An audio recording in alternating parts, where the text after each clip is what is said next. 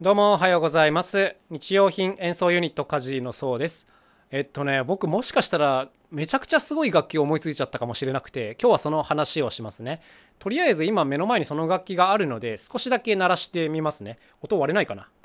あ、多分大丈夫だな。ちょっとあのあのしばらくお付き合いください。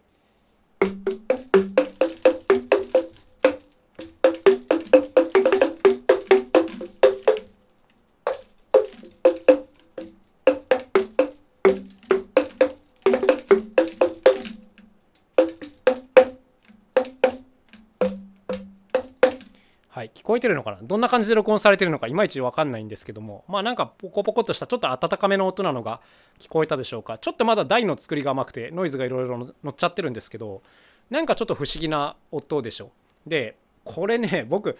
これめちゃくちゃいいと思ってまして、今日はこの楽器の話をひたすらしますので、えー、と想像しながらついてきてください。これ何かというと、えー、とアルミ缶、空き缶を使った楽器なんですね。はい。実は空き缶が素材なんですよ。空き缶とペットボトルを使っています。で、えーと、想像していただきたいんですが、普通の 350ml 空き缶の上の口が、えー、缶切りで全部切り抜いてあります。筒みたいになってるんですね。あの底は残ってますが。で、その上部にこうペットボトルの透明な胴体がついてるというこんな感じなんですよ。えーと、透明な筒状のペットボトルが接着してあるというこんな感じですね。うん、だから長い透明な筒の底にアルミ缶がついてるというこんな感じです。で、筒の長さで音程が変わるというこういう感じですね。長くなればなるほど低い音が出て、で、高くなればなるほど、えー、ちゃちゃ短くなればなるほど高い音が出るというこういう仕組みですね。だから長い筒が目の前にたくさん並んでいるような状態です。で、まあ、これだけだとただのこうパイプ筋みたいな感じなんですけど、実は工夫がもう一個ありまして、これなんとあの手に持ってる方も同じものなんですよ。同じものっていうのはアルミ缶で長さが変えてあるものっていうことなんです。これどういうことか分かります？あの手で持ってるやつでも音程が出てるっていうことなんですね。あの叩く土台の方でも音程が出てるし手の方でも音が音程が出てるっていうこういう感じなんですよ。で僕今右手にはどの音が出る缶を持っています。でこの状態でこの目の前にあるも、えー、パイプ筋のドとソを鳴らすとこんな感じなんですね。で左手にはソの音が出るものを持ってるんですが同じドとソを鳴らしてみますね。ちょっと音違うの分かります？はい、こんな感じで手に持つ缶によって音色が変わるんですよね。まあ正確に言えば音程ももちろんそのハモリというのが変わっててあの音程も違うんですけどもまあどっちかというとこの音色の感覚が大きく変わるっていうところです。これね実はあの大発見でこれ手に持ってる缶をさらに持ち帰ることでもっといろんな印象を出すことができるんですね。ちょっと足元にいろいろ転がってるので他のバチでもやってみます。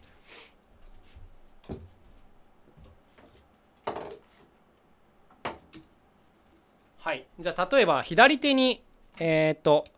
ちょっと低めのミの音で右手にちょっと高めのレの音を持ってやってみますね。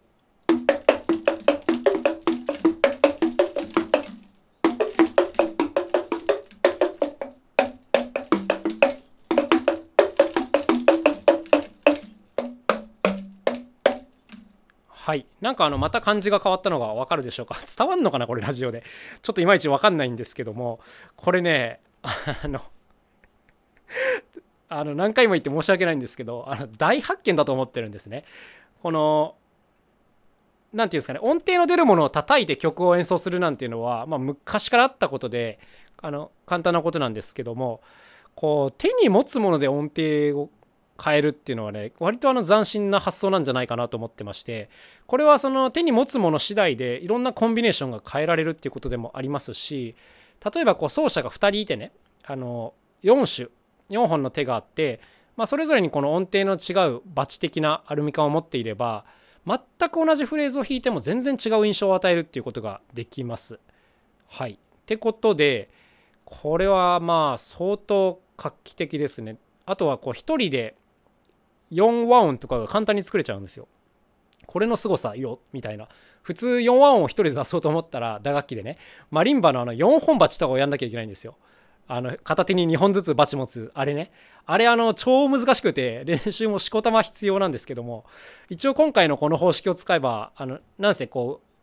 手にはね2本のアルミ缶持ってるだけなんで割と簡単にこう4和音が作れると、まあ、もちろん持ち替えとかも必要ですけども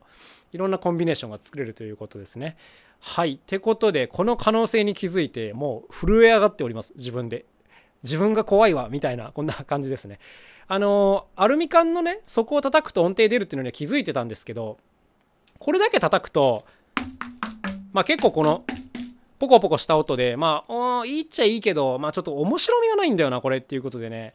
なんかどうだろうと思ってたんですけども、ずっとこの、何ですか、これを手に持って板に打ち付ける奏法を模索してたんです。あの、カップスというか、ブームワッカー的に使う方法を模索してたんですが、どうもやっぱりね、床に打ったり、こう、テーブルに打ったりすると、このゴツっていう音が強すぎて、ちょっと音程感が出なさすぎるなっていう、まあ、悩みがあったんですけどふとですねそういえば土台をこの缶にしたらどうなるんだろうなっていうことに思い当たりましてでしかもその土台の缶も音程がそれぞれ違うと。でその土台の缶の底には、え、フェルトが貼ってあってちょっとアタックが弱まっていますね。もちろん缶と缶をぶつけるとあのカツっていうちょっと耳に痛い音がするのでその辺りをフェルトで和らげているわけですけどもで試しにこれやってみたらもうドハマりしてですね、え、これなんなんみたいな感じで、あの、むちゃくちゃ興奮してしまいました。はい。あの自動的にこういろんな和音が出せるという謎の装置ですね。これはあの僕が今まで作ってきたものの中でも一つも用いていなかった特性なのでいいなっていう感じです。なんかあのまあいろいろ理屈を言ってますけどあの全体的になんかねこうあったかい音色になるんですよ。うん、こうポンポンじゃなくて指で叩くとまあ、ちょっと癖のない音ですよね。で、これがこのバチで叩くと、なんか、他の音が混じることによって、なんか独特のこのあったかさというかね、出ますね。はい。で、この原理っていうのは、実はそのもともとマリンバ、まあ、木琴ですね。ああいうのも、実はもともとの音、気温っていうのに対して、オクターブ上の音とか何だったかなちょっと忘れちゃったんですけどとにかく別の上の音が出るように調律されてるんですよ。うん、単純にあの純粋な気温だけが出てるんじゃなくて、まあ、倍音というんですけども他の音も同時に出てて他の音もコントロールしてるんですね。でそうすると独特なあの音色になったりするとあとはスチールパンとかハンドパンもそうです。えっ、ー、と気温に対して何度上の音が鳴るっていうふうに調律されていると、まあ、あの独特な音色になるわけですけどもちょっとそれに近い特性があるというかねこの楽器は。何度上っていうのをこうコントロールして鳴らすことができるんで あれこれって大発明なのではってあの個人的に思っています。ちょっと久しぶりにこれ特許取ってやろうかなみたいなこともうっすら思っていますが、いや、やめましょう。こんなものはあの誰でも簡単に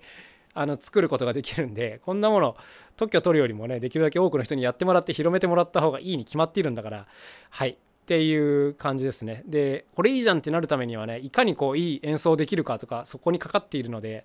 ちょっとこれは久しぶりにものすごいこう今日が乗ったのでね、とことん追い詰めてみようかなと思います。今年本当にね、結構いい楽器をたくさん思いつくんですけども、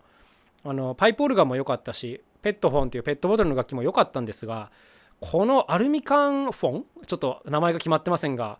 これはね、もう超興奮してます、自分で。この音色の良さよ、みたいな。このあと、可能性の多さというか、アイデアがバンバン出てくるので、うん、あじゃあ、こうね、何ていうんですか、じゃあアルミ缶3本ぐらい同時に鳴らしたらどうなるのかとかね、うん、こう手を増やして、それぞれが持つ缶ごとに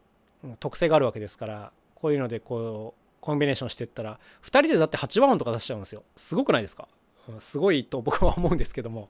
はい。ってことでもうちょっと興奮冷めやらぬうちにこれはぜひお話ししとかなきゃいけないなと思って今日のトークを撮ってみました。全然伝わってなかったらもう本当申し訳ないです。あとこのラジオの撮ってる感じがいまいちだったら本当に恥ずかしいんですけども。生音は結構いいんでね。まああのレコーディングもどうしていこうか迷いどころですけども、まあ、とりあえずすごくいいのになりそうな気がするという。もしかしたらこれは自分の最高傑作になるかもしれないというそんな予感がありますのでね。まさか空き缶からこれができるとは思わなかった。